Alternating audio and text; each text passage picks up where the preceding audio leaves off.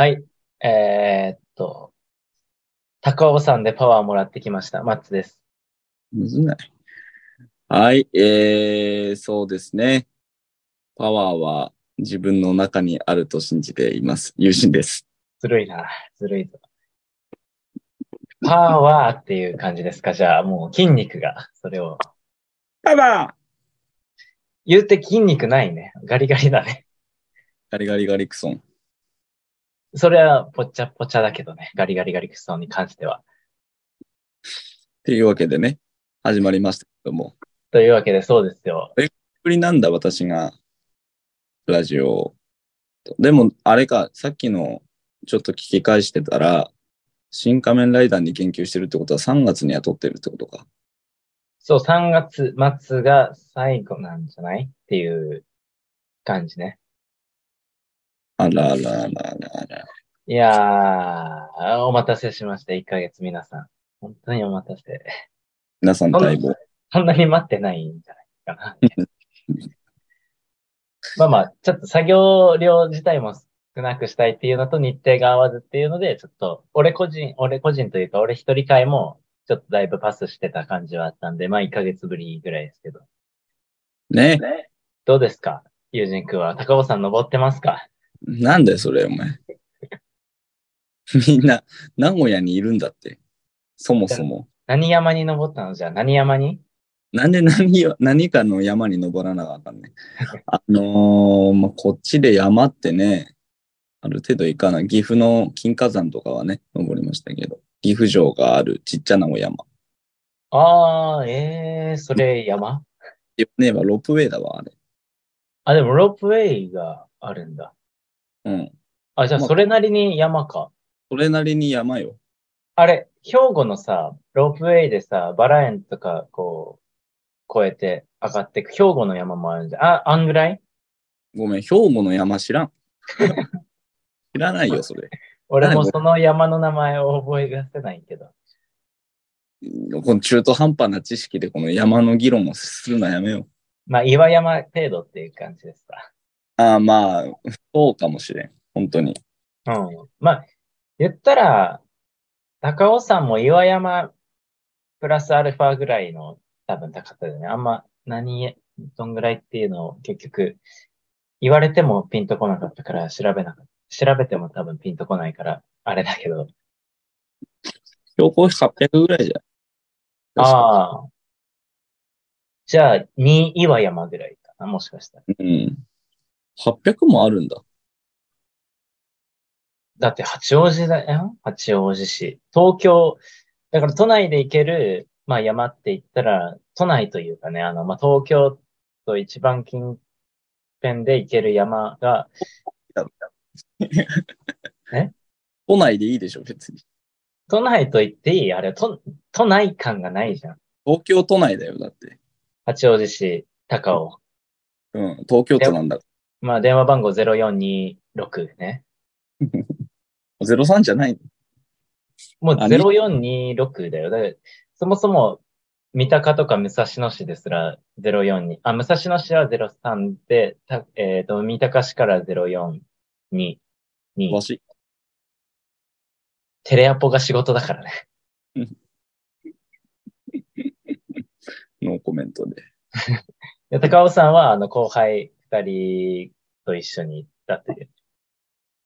えちゃんと誘ってくれてね。あの、松橋さん行きましょうと。ー、いい思い出でした？あ、いい思い出。一番良かったのはやっぱ、足湯だよね。降りてきた後の足湯が、もう、何の効能もないお湯がた溜まってて、溜まっててというか、200円で入れて。この足湯？俺も高尾山のことあんだわ、本当に。あれ、ゴンドラみたいなの使った？いや、マジで足で登った。うん。まあ、使うほどのことはないよね。まあ、言ったら。うん。ちょうどいい塩梅に疲れるって感じよね。ね、ちょうど。だから、でもさ、結局ゴールデンウィークだからさ、人が多かっめちゃめちゃそうそう、めちゃめちゃ人混んでて、うんでもなんか、後輩のさ、あの、男子の方が、もうちゃんと計画、何時にここ集合してください、二人は、みたいな。で、ブルーシートは僕が持ってきます、みたいな。ええもうちゃんと計画してくれるから、いやー、本当に楽だなぁと思いながら、ああ、よかったね。そう、計画担当は彼がやって、で、俺がおしゃべり担当してれば別にいい話だから、もうちょうどよかった。したらああ、で、俺の一眼も持ってって、あの、二人に回して、家に撮っていいよ、みたいな。いおーニコン？や、俺のはキャノン D5000。はいはいはい。で、まあ普段仕事でカメラいじってる仕事だから、やっぱカメラは面白いよね。その、うん、うん、うん。仕事というプレッシャーがなく、人を撮るわけじゃなく、今回はまあ自然風景だったり、まあ二人の様子をお互いに撮ったりとか、エモいね。うん。よかったんじゃないでしょうか。だから、え、男子の方は31になるのかな ?32。で、女子の方は俺の1個上になるから、まあそこそこの年だけど、なんというかね、若い頃のこう青春を取り戻してるって、その男子スタッフは言ってたけど、それもいいんじゃないですか？って。青春で何か不満があったんだね。あるあるんです。それはもう。うちの会社に来てる人で青春謳歌した人っているんですかっていう、そんな話ですけど。ね。というわけでは、あの、決まりましたけども。あの、うちのスタッフ聞いてたらすいませんでした。聞いてないと思います。まあ、教えてないんで聞いてないとは思いますけども。はい。はい。じゃあ、というわけで、第60回ですか ?60 回。。はいい。記念すべき、もうぴったり60回。ショートダンジレディオ、スタートでございます。ゴーゴーゴーゴーゴー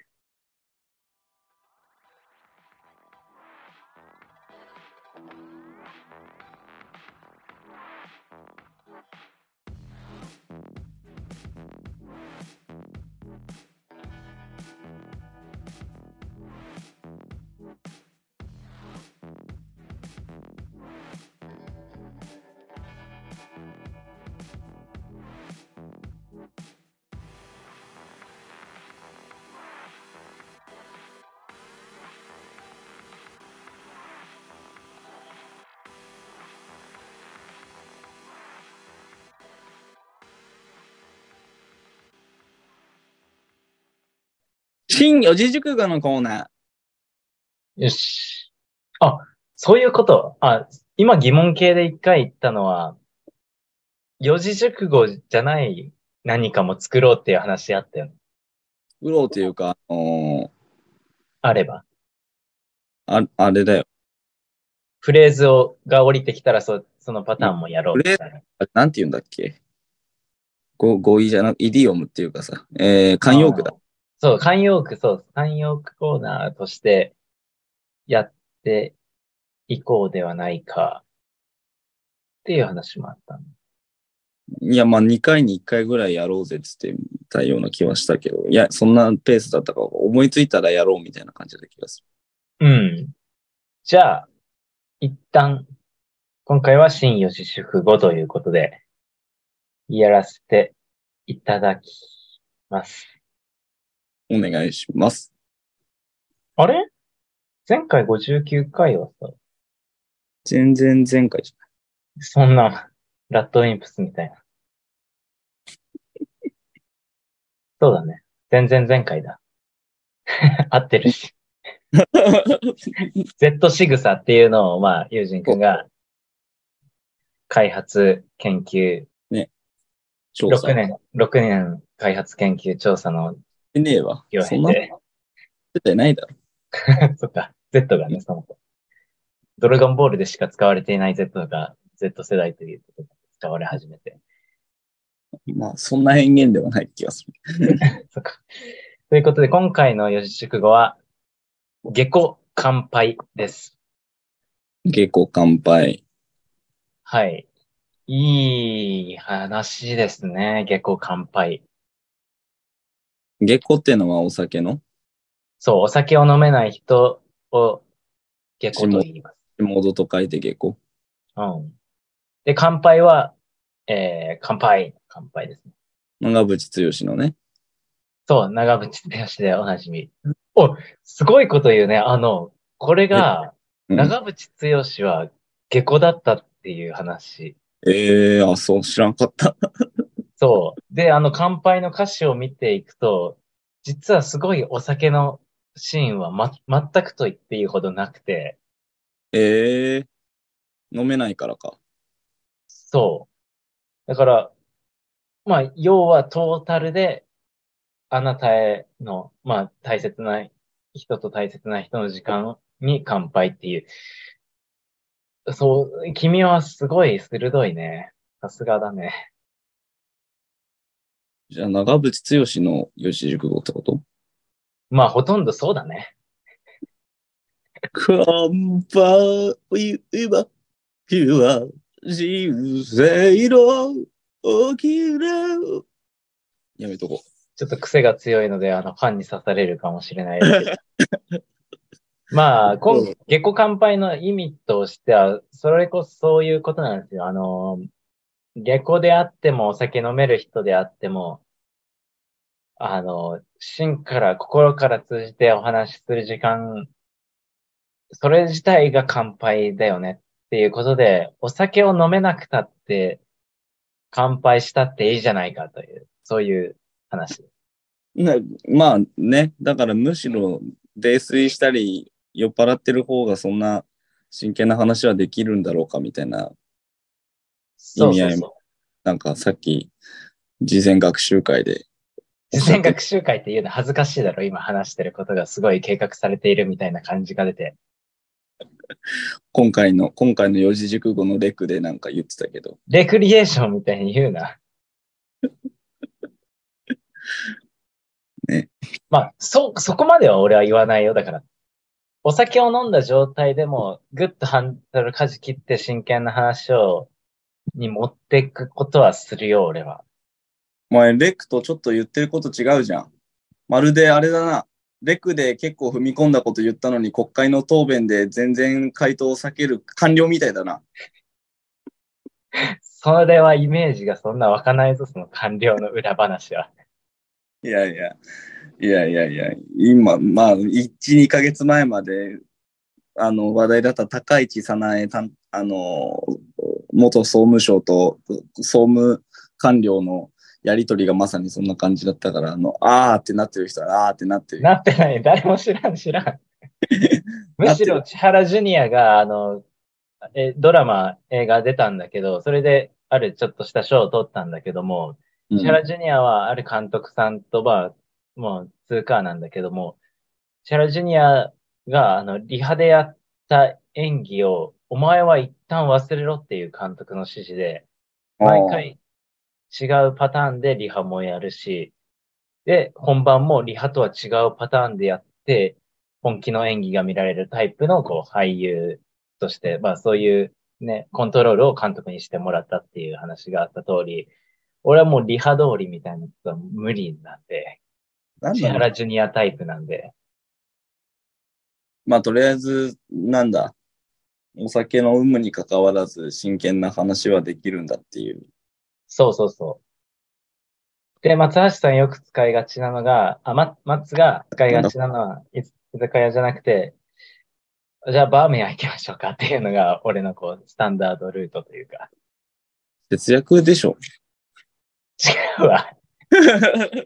酒代後輩の分まで払いたくないとか、そういうことちゃうわ。いやいやいや。酒代はかかるもんだって。なんだかんだ。酒代はかかるんだけブレーキかかんないし、こっちも。ど、うん。一食食べてもらって、ビール、ビール、餃子、餃子のセットでいいよって 言うんだけど、安いっていうね。まあ、それはあるんだけども、あの、だらだら、あの、引き止めないよっていう、この、今、Z 世代の子たちは、その、お酒の席を長く持って、あ、お酒の席に付き合わなきゃなっていうハードルがやっぱあるわけよ。若い。うん。それも加味して、いや、ご飯一杯食べて、なんかビール一杯飲んで、もう解散して自分の時間にしてください。睡眠時間たくさんとって明日元気で会いましょう。を作りたいから、俺はバーミヤンを選択してるっていう、そういうことなんですよ。ああ。で、かつお酒を飲んでがあって、飲んだあたりで喋ったやつ、言葉っていうのは、俺も若い頃そういう経験あるけど、せっかく先輩いい話してもお酒いっぱい勧められて、あの、忘れちゃって、次の日、あ、あー先輩何言ってたかな、みたいな。めちゃめちゃいい話してたんだろうな、みたいなのを、ちょっと忘れちゃうみたいな。まあ、いい話で本人に刺さってれば忘れないっていう前提を差し引いたとしても、やっぱりお酒飲むとどっかしら、まあ、抜けちゃうものがあるから、うん。っていうのも回避すべく、そう、ベック、そういう時間に。レ、レ、レク？ベライで言ってねえわ。そうね。まあだから、この四字熟語の使い方は、下戸乾杯なんだからさって。そのブレーコーみたいな。今日はブレーコーなんだからさ、みたいな使い方になる。まあ飲み、無理に飲まなくていいよみたいな時に使えそうだね。なんかね。うん。いやもう、うん今日下戸乾杯で行きましょう、みたいな。うん。もちろんハッピーにね。埋め尽くして。いやいやどうせ。もう、米津が惹かれがち。まあ、そういう時間も、まあ、今月に関してはもう用意だよ。だから、本当まあ新年会の時期だもんね。新年会、新年度というか。うん。まあ、関係なかったけどね。全然関係なく行ったのは あるけど。関係ないんかい。今月一週目は、あの、花見がありまして。ああね。それはまあまさに新年度ならではじゃない。そう4月は井の頭公園で花がないところにしかブルーシート弾けなかったんけど、まあ花見と称して酒を飲むというね。悔しさが滲んでるよ。でも、弾けない、もう、4月1日の井の頭公園はブルーシート弾けん。そこは。そうか。俺そういうのを向こうでやらなかったからあんまり想像がつかんな。ああ、向こうっていうのはこっちね。向こう、こっちね。東京でそういうことあんまりしなかったから。うん。孫、まあ名古屋でもできるし。孫って。名古屋で、あ、まあやるんだろうね。名城公園とかでやってるんだろうけど、なんか、まあ、うん、ちょっとね、まあまあまあ、繁忙期が重なってたので、そんなことを考えてる暇もなかったんですけど、うん。そう。あと、大阪から部長が来た時に、部長とあともう一人後輩と行ったりとか。あと、その、下戸乾杯のエピソードで言うと、結局バーミヤンではなかったんだけど、うん、えーっとね、一応部署的には後輩3人は他部署で、他の部署？そう。うん、で、えっと、4月に入ってきた新人2人の教育係は俺がやってみたいな感じで、うん、うん。4月に関しては本当に部長と俺で2人で新人を育てるみたいな感じで、まあやりつつもあったんだけども、他部署で、えっと、3人、後輩3人、別の3人ね、うん、新人とは別の3人はちょっと成績的にも、あと記者デビューみたいなのも控えてるのもあったし、で、それに合わせて新人3人だけのこうチームを組んで、一企画作るみたいな。うん、でもいろいろ重なってる中で、どうも匂うなって俺は思ったんだけど、なんかうまくいってない感じがしたのね。うん、で、お互いのこと多分言いづらい、こ誰にこうしてほしい、お互いにこうしてほしいみたいなのを言い合えてないんだろうなみたいな遠くの席で感じてて、で、結局俺まあ3人連れて俺4人でね、うん、ご飯、まあ4人でご飯行こうっていう話をつけたタイミングで、まあもう一人専務が、まっちゃん、4人、一緒に飯行こうか、みたいな感じになって、まあ、ビールも入る、お酒も入る、ご飯に行ったんだけども、で、専務にごちそうさまでしたって言った後に解散して、うん。いや、こうあの、求めてた時間じゃなかったから、一応ね、俺が本音で話せるような場所を作りたくてっていうのもあって、結局、サイゼとマックをはしごして、サイゼとマッそう、バーミヤンではなく、バーミヤンはもうお腹いっぱいだから行かなかったけど、サイズとマックでもコーヒーとデザートを、まあ、当てに、うん。こう、本音で喋る場を作って、うん結局、まあ、下戸乾杯じゃないけど、今まで聞けなかった、その、ね、お互いの気持ちが分かったみたいなのを、俺的には、もうその時間が多分、今年一、なんか濃厚な時間というか、ああ。告っちゃえよ、みたいな。違うよ。浅くするな。青春の一コマ風にするな。あ、やっぱ、マックとかでね、あ、やっぱ、あったもんね。高校の帰り道あったマック。サイゼはなかったけど。サイズでもああろう。高校生なんだからちょうどサイズだろう。マックもあるけどね。本当にサイゼリアってあった？あ、ないんで、多分ね。うん。そう。確かに。マクドナルドしか帰り道に寄った記憶はない。ガス、ガストもあったかガもしれない。ストだね。ガストだ。だいたい松井とガピーと3人でチャリで帰って、あ、あと ベータと4人か。チャリで帰って、ガストの横通るやつね。4何の名前号線を。初、初耳の。で、初耳のっていうか別に長く聞いてる人と言っても多分、えー、誰誰誰ってなったと思う。坊主4人でチャリで帰って、あのガストの横通ってく、その後ブックオフの横通るやつね。みんなか、ちょっと、あの原型から離れたあだ名してるし。えなんだオガピ、オガピーとベータと松井？松井だけだよ。唯一。唯一なんか、あーってなるの。ガピーとベータはダメか。そうか。そりゃそうだろうね。まあそんな感じで今回のね、四字熟語は下戸乾杯なわけですけども。そう。ある？そういうこと。なんか、お酒の席だといまいちだったけど、とか、逆にこれはお酒の席でならではだよっていう話もあったら、ぜひ募集してます。いや、お酒。まあでもそれこそやっぱりね、この間後輩と飲み行ったけど、あのーそいつは飲むと記憶が飛んじゃうタイプだから、俺は覚えて、うん。あのーまあまあまあ確かにおっしゃる通りでね、いろんな話したりもしたけど、まあなんか結局、いやいや、なんかね、別にでも話ってさ、特にお酒を飲むなんて、一つはコミュニケーションが、おあの、主眼だと思ってるからさ、うん。お酒を飲んでする話なんだと言ったらあれだけど、本当に仕事に必要なことはやっぱ仕事の場でするべきじゃない？そういうか会議だっていうま。さにうん。ここまでのね、とはいえ、まあいろんなね、あの、まあしょうもない話が多いにしても、まあ時折話したこととかいろんなこともあるけど、まあなんかその、やっぱ、ああ、そっか、覚えてないんだなっていうふうには思うよね。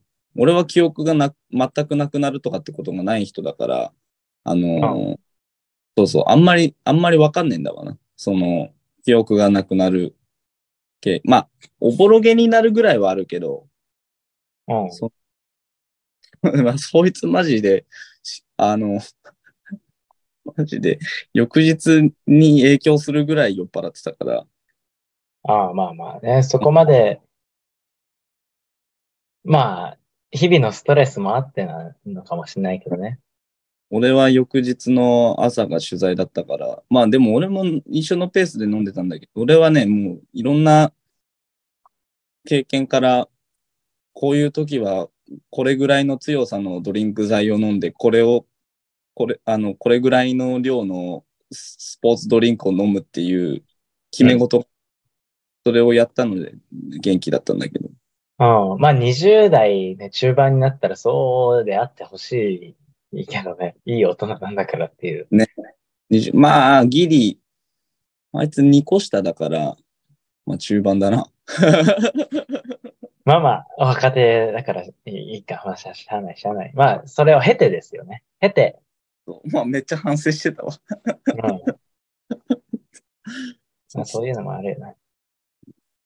まあまあまあ、そんな感じで、結構乾杯的な、まあ関連するエピソード。まあでもだからやっぱね、いろんな関係の人いるけど、うん。だから、それこそ記憶なくす系の後輩ちゃんをさ、あの、同期のあの子の、こういうところがちょっと、まあ苦手というか、あの、うまく折り合ってないみたいなのを、酔った時にペラペラ喋ってたくせに、あれ、私そんなこと言いましたっけみたいな感じで、まあ翌日ね、行ったりもしてて。女だろ？危険だな、うん、うん。だからしょうがないよ。いや、お前、お前、よくないな。フェミに叩かれるよ、マジで、ほんと。覚えてるか覚えてないかというか、まず大前提はお女だから。でそれは何？どういうことなの？冗談ですよ。冗談。怖い冗な。言わないとやっぱり、後々大変なことになる気もするので、まあ、あの、嘘本当に冗談ですけど。一応ね、冗談ですっていうことは、ね、本当にテロップ入れときますね。テロップが入んないんで、ラジオなんだって。そっかうん。まあまあまあ、そうか。まあね。うん、だから、まあ、それは、ある程度君コントロールした方がいいよ。まあ、心配だよね。だから、そんな記憶のなくす、まあ、俺らだからとか、俺だから、その、心を開いて、うん。良くなくなるぐらい飲んでもいいかみたいになってるかもしれないけど、これ、外出た時とか、ね、悪い男に捕まらないかも、お兄さん心配で心配で。ああ。いや半分ぐらい系、まあね。俺はでもやっぱさ、お酒を飲んで、なんて言うんだろう、ぞ俗、俗なことわざみたいなもんだけどさ、お酒が人を変えるんじゃなくて、お酒で本性が出るみたいなこと言うよね、結局ね。ああ、立川男子が言ってたやつね。あ、そうなんだ。すごいね。ソースまで抑えてるとは思わなかったんだけど。ああ、うん。だけど、そのソースを。まあでもまあ本当になんか、残分ぐらいはなんかね、あのー、的を置いてるんじゃないかなと思うよ。あのー結局、普段は、あのー、前頭葉なりなんなりで抑えてる部分がね、働かなくなった時にやっぱり、そう。まあでもだからって、本性がそれでいい悪いとかっていうこと言うんじゃないけどね。うん。うんまあでも日頃からのある意味心がけでいろいろ変えられる部分はあるんじゃないでしょう。その人の価値観なりなんなり。そこに行ってくんじゃないかな。ういうそういう時の変っていうのは。うん。だから、まあ、質のいいお酒の飲み方も、まあ、一つ、覚えた方がいい。あっても、うん、あいいんじゃないか。だから本当に、いいドリンク一杯、これを当てにすると、いろいろ洗練されるみたいな感覚とかね。そうですね。ま音あ、楽がすごい澄んで聞こえて、集中して聞けたりとか、あ、危ない、それの話？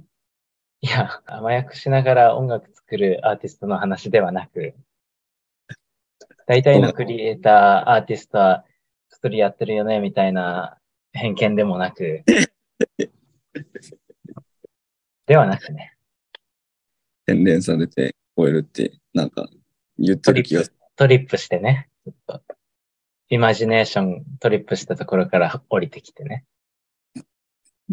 そうそうそうそうそうそう。ハッピーで埋め尽くされてね。いやいやいややってないだろ、彼は。あれは、やってないか。アウトローを装ってるけど、多分中身普通の人だぞ。一番真面目にストイックに努力してそうだよね。うん。彼はそんな感じです。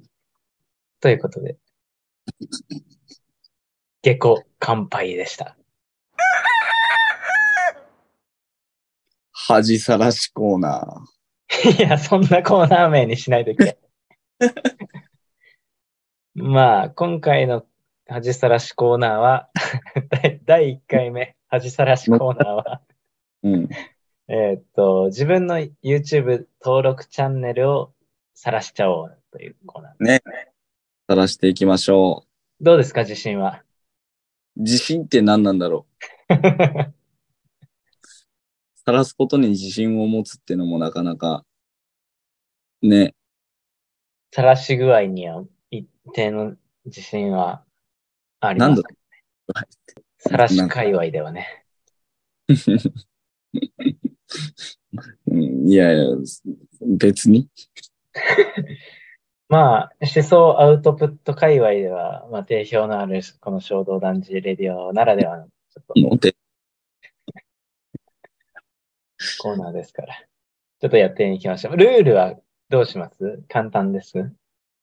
いや、まあね、なんかある程度気になったら突っ込んで聞いたりした方がいい気がするけどね。うんまあ、程度で、そうだね。さらっと言って、これはどういうチャンネルです？相手にパスぐらいの感じでいくか。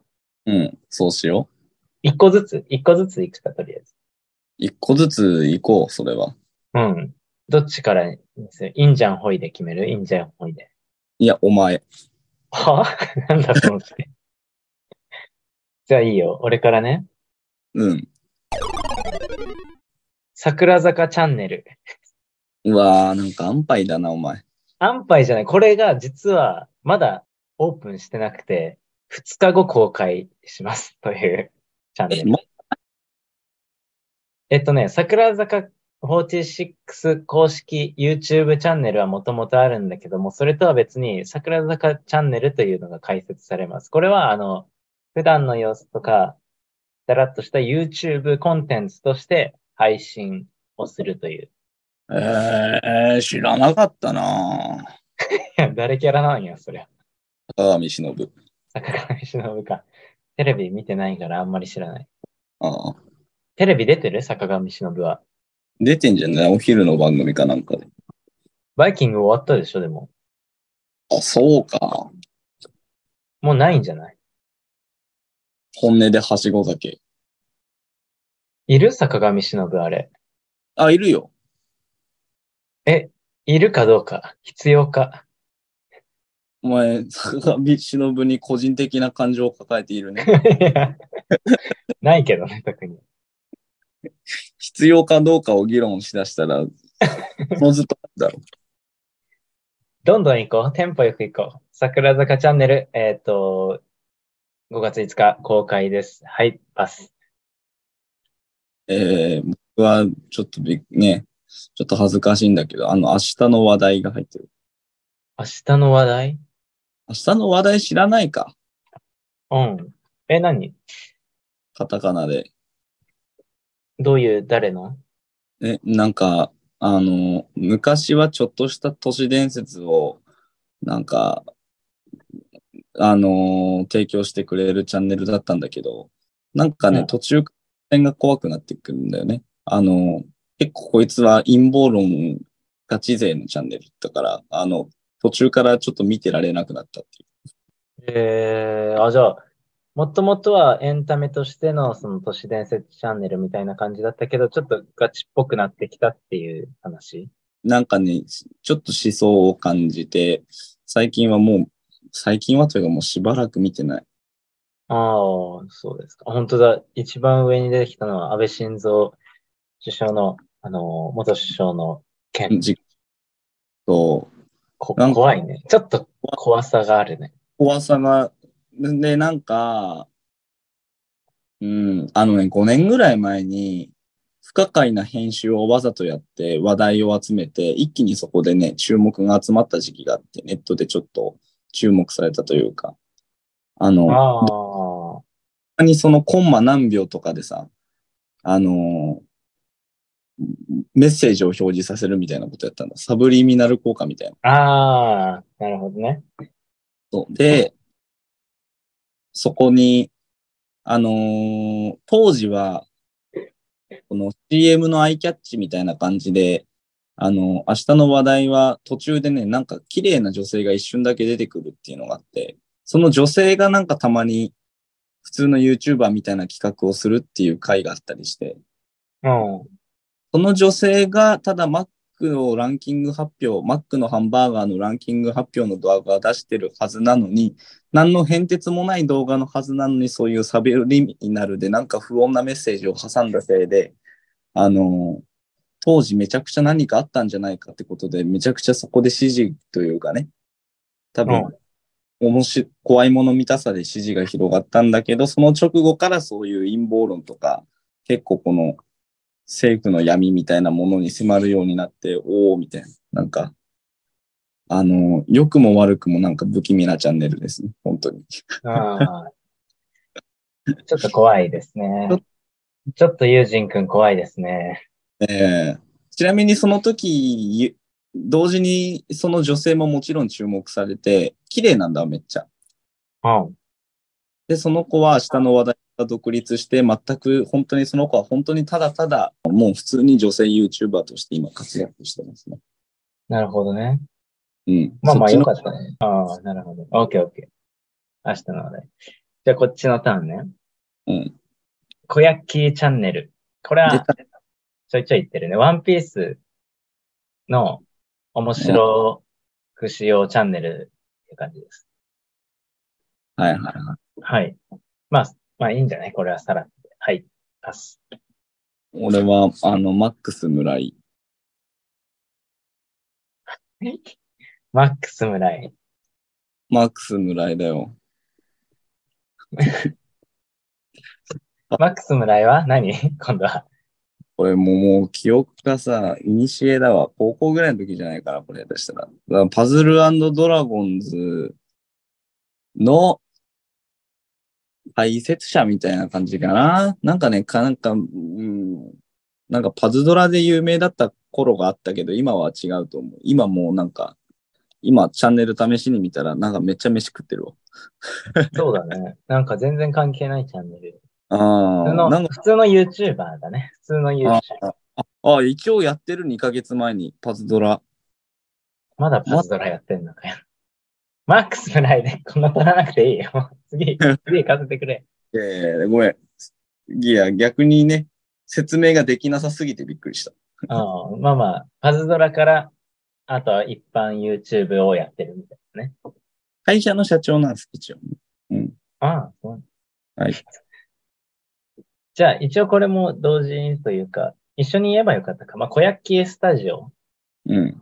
これは、えっと、もともとワンピース系の小焼きチャンネルをやってたんだけども、都市伝説系を毎日一本上げているっていう。都市伝説 YouTuber 界を今束ねているので、えっと、もうすぐ100万登録者。つまり、第二の明日の話題って呼ばれてるってことだね。いや、呼ばれてないね、多分。この小焼きのすごいところは、なんか、ちゃんとした会社っていう感じがあって、しかも、まあ、毎日投稿でしょ。で、都市伝説系 YouTuber の集まりみたいな、ライブを開いたりとか、都市伝説系 YouTuber だけのライブとか、その、えーコミュニ持ってる。そうそうそう。一つ作ってて、なんか、会社としてしっかりしてるし、その、まあ、エンタメとして楽しむっていう線引きがちゃんとわかりやすく引いてあって、安心して見てられる。ね。そう。それが一番いいところかな。安心。こう思想が偏ってない。ちょあっと、リアルな、本当に、あの、UFO みたいな、なんか、え、また UFO の動画？みたいな。ちょっと小馬鹿にしている感じとかも、本当にリアルな視聴者の感じ。ねテレビみたいに、こう、作ろって、いや、この動画はすごい動画ですよ、みたいな感じで無理して作ろってる感じもなくて。あ。だから、そこがね、線引きできてないのが俺が紹介した方だ。明日の話題ね。はい。OK。そんな感じで、はい。パス。俺のターンだっけ、これ。うん。これね、次は俺もなんなん、ロアのゲームチャンネルってのが入ってんだわね。知らないね。てか、俺はこれに関しては、記憶がもはや、あ、ゲーム女子だね。エッチな動画でしょ。それはもう。好きな動画じゃないけど、きっとパズドラにハマってた頃だろうと思う。なるほど。うん。もう、確かに好みの顔をしてるマスクありだけど。うん。はいなるほどね。はい。ピグスハウス。出た。じゃあ、あの、関連するやつはもう同時に発表しちゃう感じにするか。おう。ピグスハウスとピグスチャンネルがあって、ピグスチャンネルがもともとある桜坂でいう公式、あの、YouTube があって、ピグスハウスの方は YouTube 企画として、ピグスのあの、ピグスの5人って今、共同生活を一つの家でやってて、うん。その家出発であの企画を定期的に配信してる。結構、動画編集とかは結構プロ並み、プロの人が多分やってるだろうから、見やすさもあるし、ああ、ちゃんとした、あの、地下からは這い上がってきてるねっていう、メジャーデビューしてる感じはあるねっていう。地下とメジャーの間あたりのちょうどいいコンテンツを出してるので、結構おすすめです。へえ、ピグスハウスです。はい、パス。はい。これは俺読み方がね、わかんないんだけどさ、ミチエ M っていうんかな？ミッチェかなこれ。M-I-T-C-H-I-E-M。また都市伝説？違う。これはね、あの、ボーカロイドプロデューサーだね。有名っちゃ有名。ボカボーカロイド界隈では。でも登録者数しかいないんだって思った。だから。あ、それそれそれそれそれそれ。ボーカロイドね。有名ボカロプロデューサーのチャンネル。まあ、この方が、なぜ俺が特別フォローしてるのかは多分機械の調整が上手すぎて人間が喋ってるみたいな歌声にするのが得意だった方なんで、それに感受けた時期だと思います。ミッチー M。はい。ミッチー M。はい。ありがとうございます。えーあの、次がね、これはチャンネルと言っていいのかわかんない。秋吉敏子トピックみたいな感じ。誰？え秋吉敏子。何それ？昭和の女優みたいな名前してんな。世界で生きている最高齢、最高峰ジャズピアニスト93歳の秋吉敏子さんの あれか、あのー波乗りジョニーが言ってたやつ？波は乗ってないんだよね。海運橋ジョニーなんだよ。そう、秋吉敏子さんのトピック、まあ曲を集めているトピックチャンネルみたいなのを、まあまあ、普段聞き流してるんで、っていうので入ってます。はい。はい。これはね、もう知る人、もうみんな、もう大体知ってんじゃない？グースハウスね。グースハウス。え、グースハウス知ってるよね？グースハウス。君だよ、君なんだよ。教えてくれた。悲しみも光るから、喜びになるで。シンガーソングライターユニット、グースハウス。シェアハウスしてんだよな。そのシンガーソングライターがなんかいろんな人たちが入れ替わり立ち替わり。うん。でもチャンネル登録者数がやっぱ253万っていうね、一定の人気を伺える。うん。うん。まあね。まあ、アーティストのね。アーティストうん、アーティストグ、まあグループ名だね。なんか特定のメンバーって感じでもないから何とも言えないんだけど。とりあえずグースハウスです。はい。好きな方はね、聞いてる人でもいるかもしれないね、これは。そう。今、マッツ、ヘイトを向けてる方もね、いるかもしれないけど。ヘイトは、そんな、そんなアーティストなの？えっと、次。ロザンの楽屋。これも、まあ、散々言ってきてるか。だねロザン、宇治原。スガちゃん、二人の、えっと、高学歴コンビが織りなす、もう本当に楽屋で二人で話してる時事問題とか、普段思ってることを話してる。本当に、俺とユージンくんのラジオの感じも多分、ロロザンの楽屋風と言われればそう言われるかもしれない。そんな感じかもしああ、そうな。うん。はい。えー、メンタリスト大悟。まあ、これはね、言わずと知れてます。恥ずかしいね。次、もう俺もそうだね。バンプオブチキンのチャンネル。ああ、パンポブチキン。うん。あ、新しい曲も出たので、18フェスという、18歳の子供たちを100人集めて歌わせる。ねえ、カルト実験？お祭り？祝祭？カルトの実験。で使われた曲が、あ今今年に関してはバンプが担当だったので、今、俺の言葉に続いちゃったから、カルトの実験で使われた曲みたいになっちゃうけど大丈夫？かつてはワンオクラッドウィンプスもやったと言われているあの祝祭です。はい、次。次はね、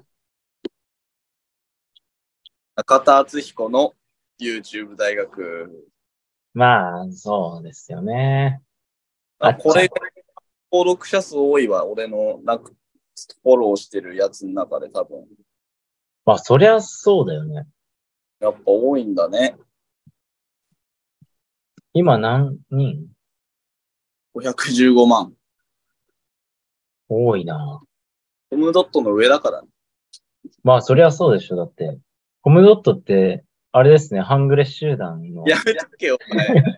結構いるからな。あの、コムレンジャーと呼ばれる人たち。コムレンジャーかっこいいね。コムレンジコムレンジャーっていう、まあいいや、やめよう。俺、なんかや、もうほんとやめとこャー。うん関わらないことも大事なことう。です。うん、距離をとか大事。うん。次、やっぱ音楽が多いね。エンリコ・ラバーのトピック。またこのトピックだけど、そのエンリコ・ラバーも有名トランペッタいやーなんか音楽に造形が深いね。ー。いや、これたまたま最近聞いてるから多分上の方にあれ。まあまあ、そういうエンリコ・ラバーさん。ぜひトランペッター聞きたいよっていうことはエンリコ・ラバー聞いてみてください。まあいないでしょうけど。えー次はね、ナイツ花輪の自由時間。ああ、いいね。いいよね、あれは。ああ、フォローしてる。してない。まあでも見かけるよね、たまにね。うん。なんか、意外にナイツ花輪の意外な交友関係も見えますよね。あれねうん。M1 の時期にちらっと見たぐらいだけど。うん。あれなんだっけ？合体ダメって誰だっけ？えーっと、トム・ブラウン。トム・ブラウン。うん。トム・ブラウンがと結構絡んでたりするから思う。えー、珍しい交友関係だね。まあそんな。うん。これもまあ、ね、一番喋ってるかもしれないけど、ピース又吉直樹、渦、公式チャンネル、ああ、渦。怖いよね。怖くないよ。最近の話題で言うと、あの、元キノコ帝国のさ、佐藤千秋さんが曲作って、又吉が歌詞作った曲が限定公開されてて、マジで泣ける。嘘つくな。嘘じゃないよ。芥川賞作家だから、でやるだろ、そんぐらい。でももう、いい曲よ。まあまあ、ぜひぜひ。これな。えー、しょ、ショーチャンネル。小チャンネル。それは？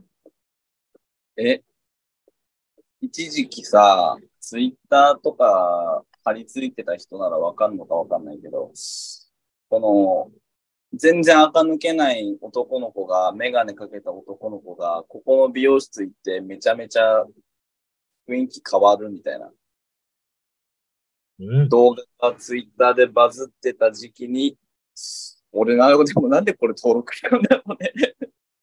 何系の YouTuber? じゃあ。いやもう美容師、美容師。もう素敵じゃないですか。いや、なんだろう。いや、でも、多分、この人の動画見たことがないんだけどさ、多分。見たことないんかい。あのー要はね、ショート動画とかなのかな？あの、ほら、ツイッターです。わかる？今言ってたやつ。短い動画でしょ、ショート動画。あの、丸いところで、あ、丸くないか。えショート動画がわかるかどうかじゃなくてさ、その、そこじゃない。なんか恥ずかしいな。あ、垢抜けない子がさ、こう、なんていうの、美容師がカメラに手かざして外したら、なんかめちゃくちゃ全然雰囲気変わってるみたいな。で、なんかそれの元祖みたいな人なんだよな。まあ、無理やり想像つかそうと思えばつかせるけど、そういうものは流れてる？それぞれの、と、なんていうの？スマートフォンにパーソナライズされてるから、やっぱりみんな見てるだろうと思ってるもんも見てなかったりするんだな。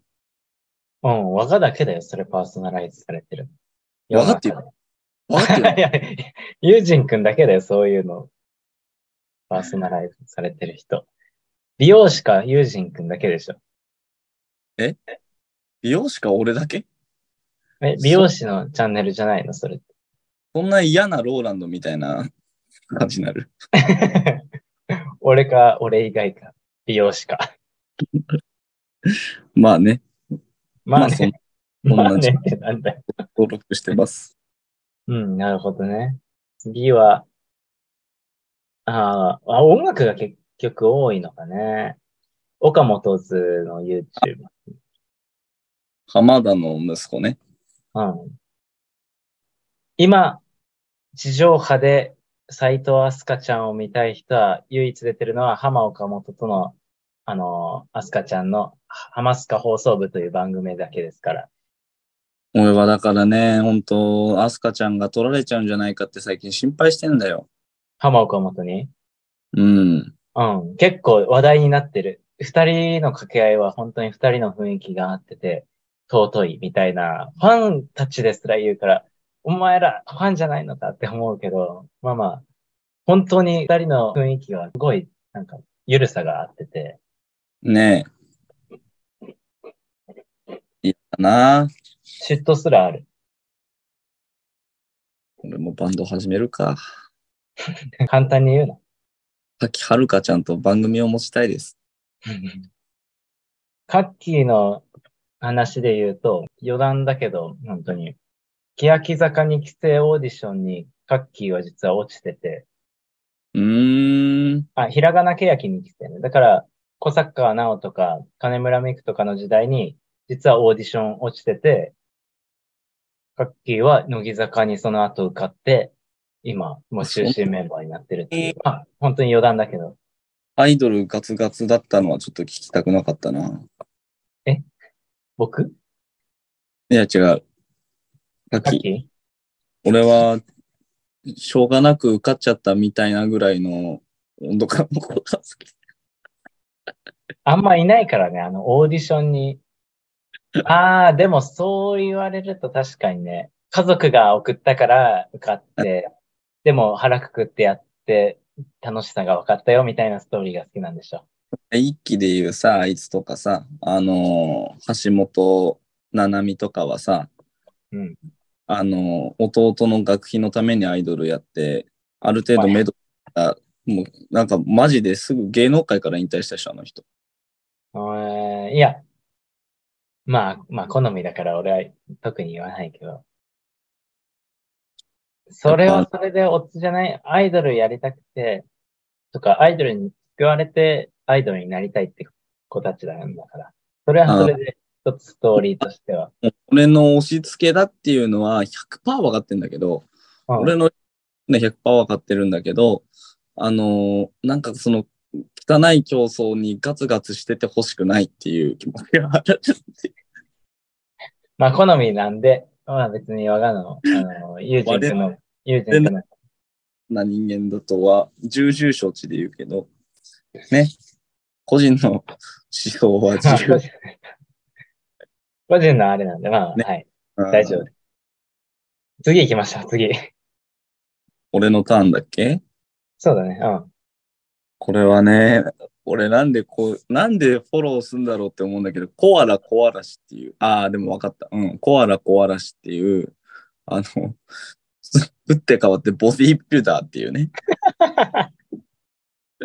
何ってんのか分かんない。コアラコアラシの動画なんて、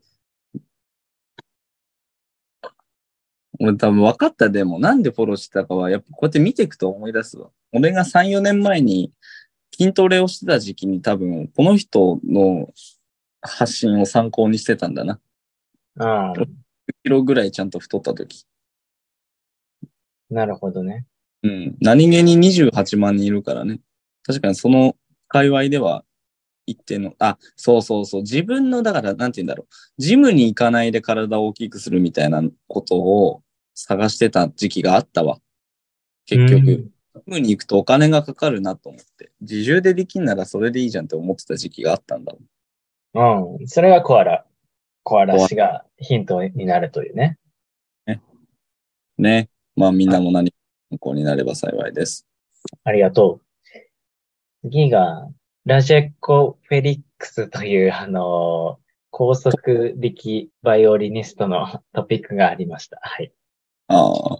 バイオリンの高速弾き聞きたい人、この、これ聞いてみて。うん、すごいよ。びっくりする。ルルルルルルルルルルみたいな、なんかもう、えーってあの、無理すんな、口で。ルルルルルルルルルルルルルルルルみたいな。滑らかなゲロ吐いたんか。滑らかなゲロって何だよく消化されているのか。えー、ハッターエミリー。だね、次は。誰？さっき言った明日の話題で有名になった女。ハッタ・エミリそう。でもね、めちゃくちゃ綺麗だったから多分普通に一目惚れに近くて、この人の動画は一時期めっちゃ見てたけど、最近見てない。ー。うーん。あ、いい情報出てるよ。ハッタ・エミリのチャンネル。ガチで男性に着てほしい春、夏服を女目線で選んでみた。おーしかも自由じゃん。こいつ、大学生にこび足元見やがって。うん。いいじゃん。うん。はい。タイミーいいよね。うん。まあ、顔が好きです。俺もこの人、顔好きだわ。令和ロマンオフィシャル公式チャンネル、オフィシャルチャンネル。でかい。かわいいよね。かわいい。いや、違う。同じ。アッタエミリーと同列には語れないよ。やっぱフレッシュな感じがかわいいよね。賢いんだよね、彼らの漫才は。まあ、ぜひ、チャンネル内でもあのネタの動画も出てるんで、ぜひ、令和ロマンチャンネル。えーと、次はね、俺これ登録してたんだと思ったけど、バイリンガールだね。バイリンガール。ちょっと、何？そのダサい名前。バイリン。バイリンガール、YouTube がなんかこの YouTuber みたいな言葉が認知され出した時に結構有名だったんじゃないかな。バイリンガールで調べると、バイリンガール地下炎上がすぐ出てくるけど大丈夫？なんかね、昔炎上した、いあれかな？は、なんか、はじめ社長と一悶着あったんだっけ？ごめんごめんごめん。全然これ、記憶違いだったら最悪だから、ちゃんと まあまあな、英語を喋ろうチャンネルね、つまりは。英語を、そう、喋ってくれる人。バイリンガルだから。うーん。なんで、ユージン君のその順番は何なの？その、最近のものから出てこないの逆に。最近見てるものではないんだ。うるさいうるさいうるさいうるさいうるさい。下から言ってるもしかして。上から言ってるよ。あ、そう。じゃあ次。あー狂ったようにおりましょソーセラ。え、ソーセラの羅針盤チャンネル。なんでそれお前。地下アイドルだろ、どうせ。違うわ。あの、野村証券でトップ営業マンだった人の、おー、怖い怖い怖い怖い。あの、営業の、営業マンチャンネルね。営業マンだもんな。誰がや？否定することではないけど。結局、営業マンだからな、私この人は面白い。あの、話が普通に賢いからこそ言える、ちょっと透かしギャグというかね。世の中を車に構えて見てるって感じ。まあ、社にも構えるよね。営業ずっとやってると。まあ、シュール洗いとか、あとはビジネスでこれって果たして常識なのみたいなのをディスるっていうところから入ってああ。うん。社会で言われてるザ営業マンのなんか教えみたいな、あるあるの教えみたいなのがあるんだけども、は？それ本当？みたいな頭おかしいんちゃうか？みたいな言い方から入るっていう。ああ。うん、それを、まあまあ、気持ちよさもあるよね。古い体質に対してっていうのもあるから。まあまあ、ぜひ聞いてみてください。普通に営業マンじゃなくても社会人としてこの感覚があった方がいいよねみたいな話もしてくれる。ああ。あと5個ずつにしようか。そんな行く？うん。この系統喋ってないなっていうのがあったらそれ。ああ。うん、じゃあ、モテギ流掃除講座。何それ？怖い怖い。スピ？スピの人でしお掃除のプロ。ょへえ、なんかバンダナ巻いてるわ。30万人ぐらいいるからね。これ自社、自分で作って、プロデュースしたなんか掃除洗剤みたいなの出してた気がする。俺がマジで壊滅的に、あの、ね、うん、汚れた時に先輩に勧められて、結構でも役立ったね、あの時。うん。なんで、こんな簡単に綺麗になるんだ、みたいな発見があります。やっぱ何か困った時に YouTube を頼るっていう、そんな感じが出てて素敵です。うん皮肉ってる？そんなことないよ。あ、ちょっと怪しげなの言っていいですか？うん。トゥーランド Vlog。トゥーランドブ、わ、わ、トゥーランド Vlog は、あの、都市伝、歴史都市伝説系 YouTuber。やべえじゃん。やばくね、やばくねえよ。いや、やばくないよ。そういうこと言うなよ。トゥーランド Vlog さんのチャンネルだぞ。そういうこと言うなよ。ほら、やばい。ほら、GHQ が禁じた 幻の書物とかね。現代の世界は一度滅亡していたとか、だってもウォルト・ディズニーの裏の顔と隠された真実みたいな。あの、う、明るめの編集なんだね、でもね。そう。なんか、この人たちも結局は、あの、エンタメとして楽しんでみたいな。テロップがめちゃくちゃテレビみたいなクオリティじゃない？ああ、確かに。うんこの人たちは、っていうか最近の YouTuber さんはさ、すごいクオリティ高いよね。うん部。屋もすごいいいところ借りて。ほら、なんかめちゃくちゃテレビじゃん。こんなテロップのさ、フんォントいいからっていうか。うん。やっぱ最近の編集はプロが、でもトゥーランド Vlog さんも42万人。あー。あ、そこそこ、え名古屋？名古屋で、大須でえ、活動ましてる。めっちゃ近いよ、大須。会えるじゃん。トゥーランド Vlog。あんまりも上がんないな。あと最近話題なのは竹内文書の話。いや、いいよ。すごい教えてくれるじゃん。やったね。はい、トゥーランド Vlog でした。俺のターン。タック TV レディオね。タック、うん。タックも面白いね。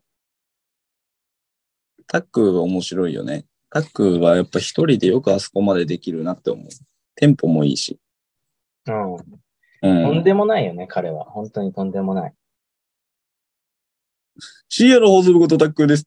おいうん。彼を見た時の印象は、とんでもないやつが YouTuber で出てきたなって。いや。な、何気取りなんだよ。お前 この業界で、まあ、とんでもないな。結構前からいるけどね。言うて。で、まあ、活動して、こっちもね、あの、配信していく中で、それをもってしても、やっぱ、とんでもないやつだなと。うん、まあでも本当にあのー確かに年同い年なんだよ、この人。とんでもないな、それは。うん。それはとんでもないかもしれないし。でもこれからもとんでもなく頑張っていきたいと思う。多いないんか、お前。っていうくだりをタックが、あの、小焼きチャンネルのやつでやってて、この人はとんでもないしか言えなくなったっていうくだりをやってたのを、今、真似してあげた。リスペクトも込めて。まあ、これはどうしても見ちゃうよね、岡田敏夫。あー、まあね。これはね、ジブリのね、宮崎駿さんが無理だな。ちょっと難しい。あ、似てないね、全然。うん。我ながらびっくりするぐらい似てなかったわ、今。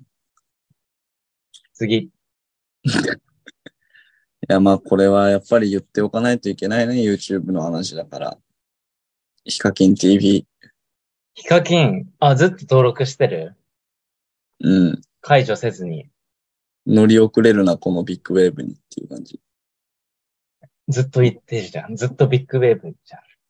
カキン TV のチャンネル登録者数見て思ったけど、中田敦彦じゃなかったわ。うん。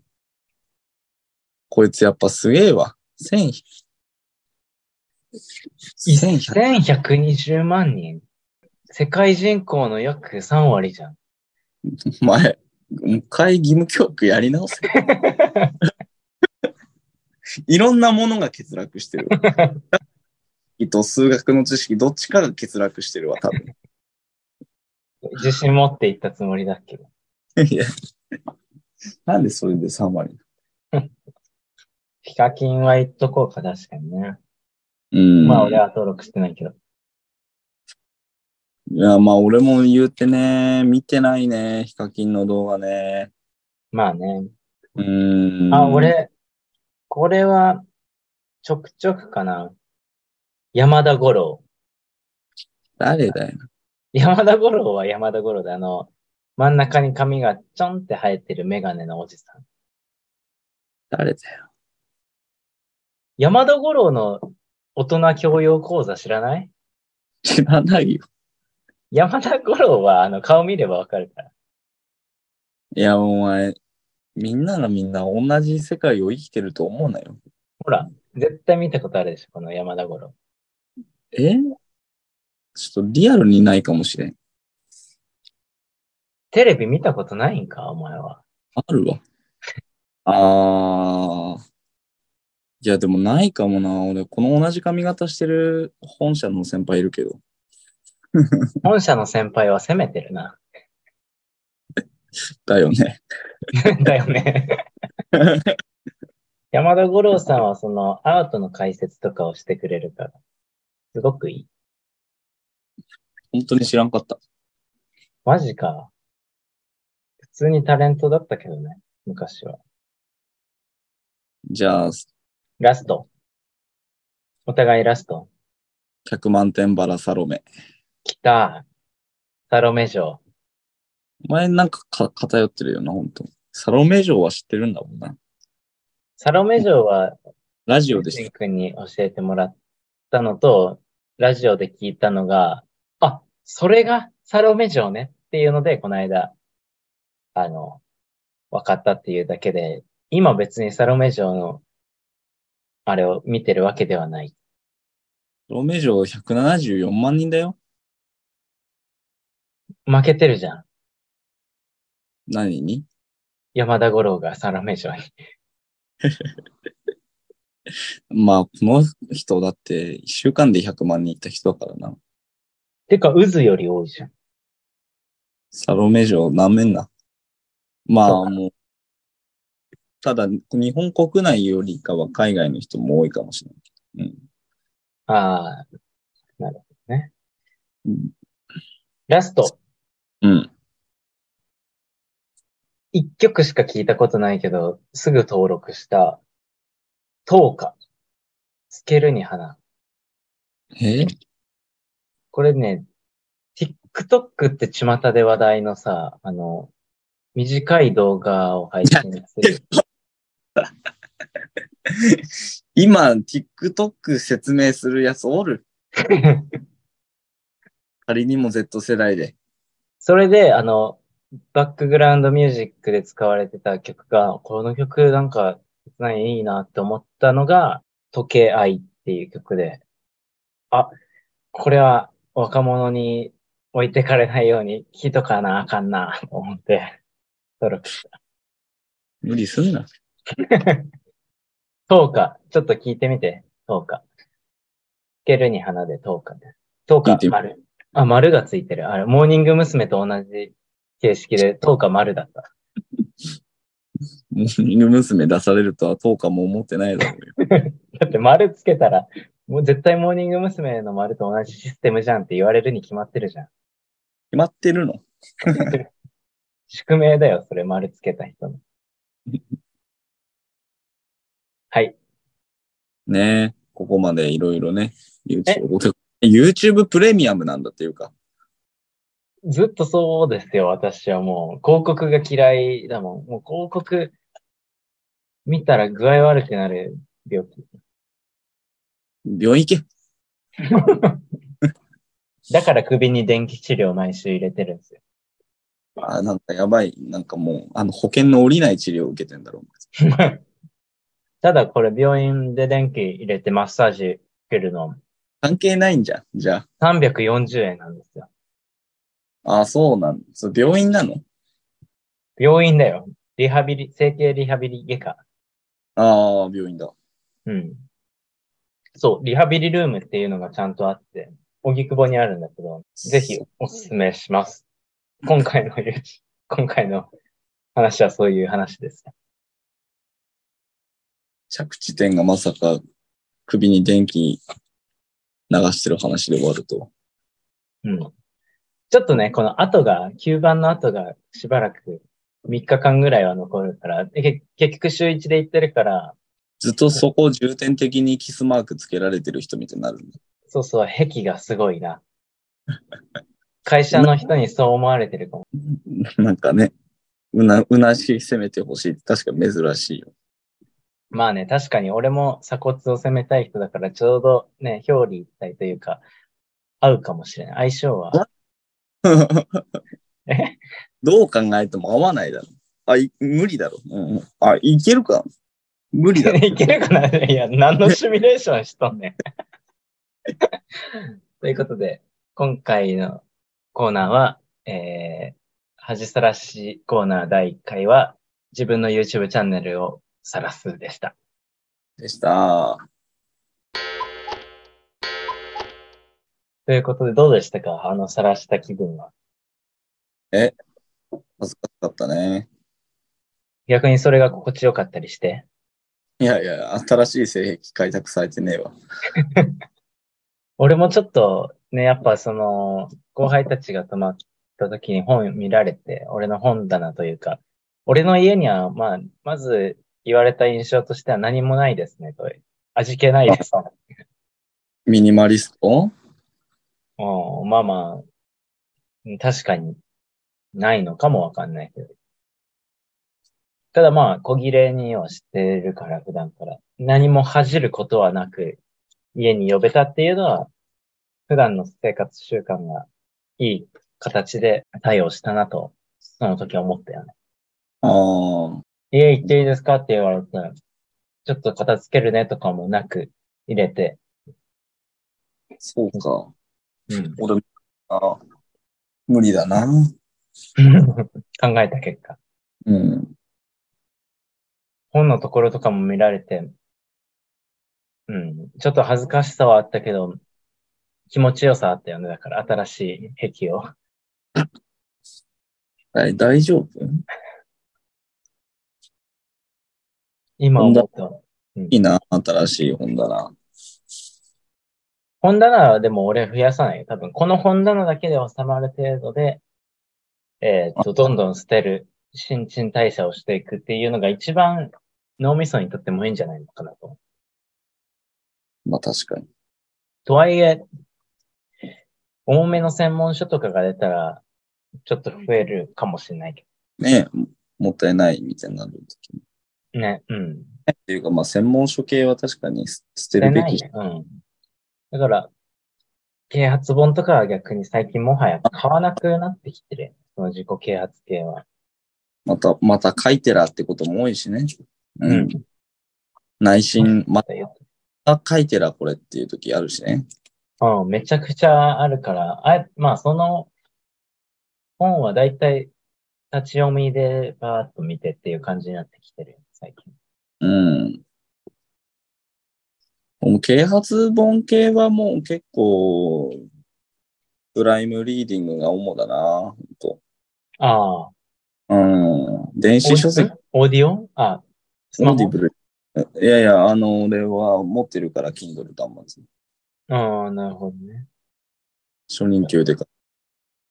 素晴らしいな。初任給は風俗に溶かすっていうのが一番いい使い方って言われてなかったか？え、そうしたの？いや、してねえわ。ああ。初任給ってか覚えてない。あ、多分、あ、言ったわ、これ。あの、スーツを買った。ああ営業で使うスーツに使ってしまったよね。さすがに。初任給で風俗行ってたら結構面白いエピソードだけどね。今度からそう言うわ、じゃあ。初任給握りしめて風俗行きました。なんか人間味があってすごいほっこりする。今しかないと思いました。当時は。ということで、友人くんの初任給は風俗でした。ありがとうございました。Kindle って言っただろ。気になるか。うん。かっこつけやがって。そう。後になって格好つけられるようにしようって思った。そのスーツを買わなきゃ、買うしかないという切羽詰まり感とはちょっと違う。ちゃんといいな。いや、いいかな。俺の一年目はずっと切羽詰まって、すべてのことに切羽が詰まってたよ鉄板って何なんだろうね。ね。ね、こんなに切羽が詰まってたんだ。なんだよ、切羽って。切羽流すためにマッサージとかもしたしね。いや、え？ストレス物質みたいなもんなの？胃薬とかもいろいろ試して切羽は流したね。あ、そう、しかも。あれなんだ。消消化器官に溜まる系なんだ。足首の内側、静脈が走ってるらしいから、そこにも切羽が詰まってたから、そこも結構温めたりしたね。水か切羽だったじゃん、当時の構成用。そのレベル。なんだ？知らねえよ。き切羽で今度四字熟語を作るか。ああ、確かにね。ありだね。こういう、うん、そうだね。こういう時のために買った国語辞典だよね。聞いてくれよ。この国語辞典と、あともう一冊、一番分厚い本で言ったら、この、取材、ん？取材執筆遂行の書く人の教科書ってえいう。ー、雑。そう。まあ、これが熱い本だなと見たのか、俺あの、その後輩たちがさ、3人泊まったんだけど、うん。俺は早々に自分布団敷いて寝たかったから、次の日野球もあったから、うん。早々に何も言わず寝て、で、朝目が覚めたら3人が川の字で別の場所で寝ててみたいな感じだったんだけど、あろうことか、俺の国語辞書とこの取材の本をそれぞれ枕にして、え？非常識だな。女の子はね、片方がこっち、片方がこっちで、で、もう一人の男の人は、えーっと、なんか座布団とかを使ってたけど、おい、お前らって思った、正直。お前ら、人の本を枕にして。ええまあ、でも、ま、なの飲んでたんだっけ結局、前まで。まあ、3時半から3時半まで飲んでたから。そうか、そうか。それで、なだれ込んだ感じか。あ。あ。あいや、もう、俺、シラフでそれやってたらとんでもねえなと思ったけど。でも、シラフでもするのかもしれないね、彼女たちは。でめ、まあ、でもまあ、あれだよね。半分はまあ、でも確かに丸でなかったらしんどいから、まあ、なんか欲しかったのかもわかんないけどさ。うん。まあ、ええでしょう。まあまあ、それぞれのね、その価値観とか、何を普通とするかっていうのは、それぞれあるから。酔っ払ってても、しかも先輩でしょ？友達に、まあ、よっぽど仲いい友達だったらあれだけどさ、あよっぽど仲いい友達でもさすがに聞くけどな。なんか枕な変わりないとかって聞いて、無断で本を枕にするって結構すごいな。ね。これが最年少先輩である松橋の難しいところですよね。みんな年上だっていうのもあるしね。まあでも確か酔っ払ってる人間は特にそうかもね。俺もさっきゲロ酔いしてた後輩だって結局し、から家止めたけど、もうなんか着くやいないやベッドでゴロンってなってスーツのまま寝ちゃったもん。ああ、まあね。やっぱ酔っ払ってる時が、まあで、しかも酔っ払ってるこっちもなんかそれで何も思ってなかったんですよ。うん。うん。しかも結局松橋さんは優しいからね。結局優しい先輩だって思われて。そうやって自分で思えるタイプの先輩でよかったな。ハッピーな人だって思われてるしね。この人はハッピーな人だし、傷つかないんだろうと思われてるけど、俺だって傷つくことあるからねって最近あの言うようにしてメンヘラやん。なんか。る。松橋さんだってあの、あの傷つくこととかあるからね。要注意だ。何言われたんだよ。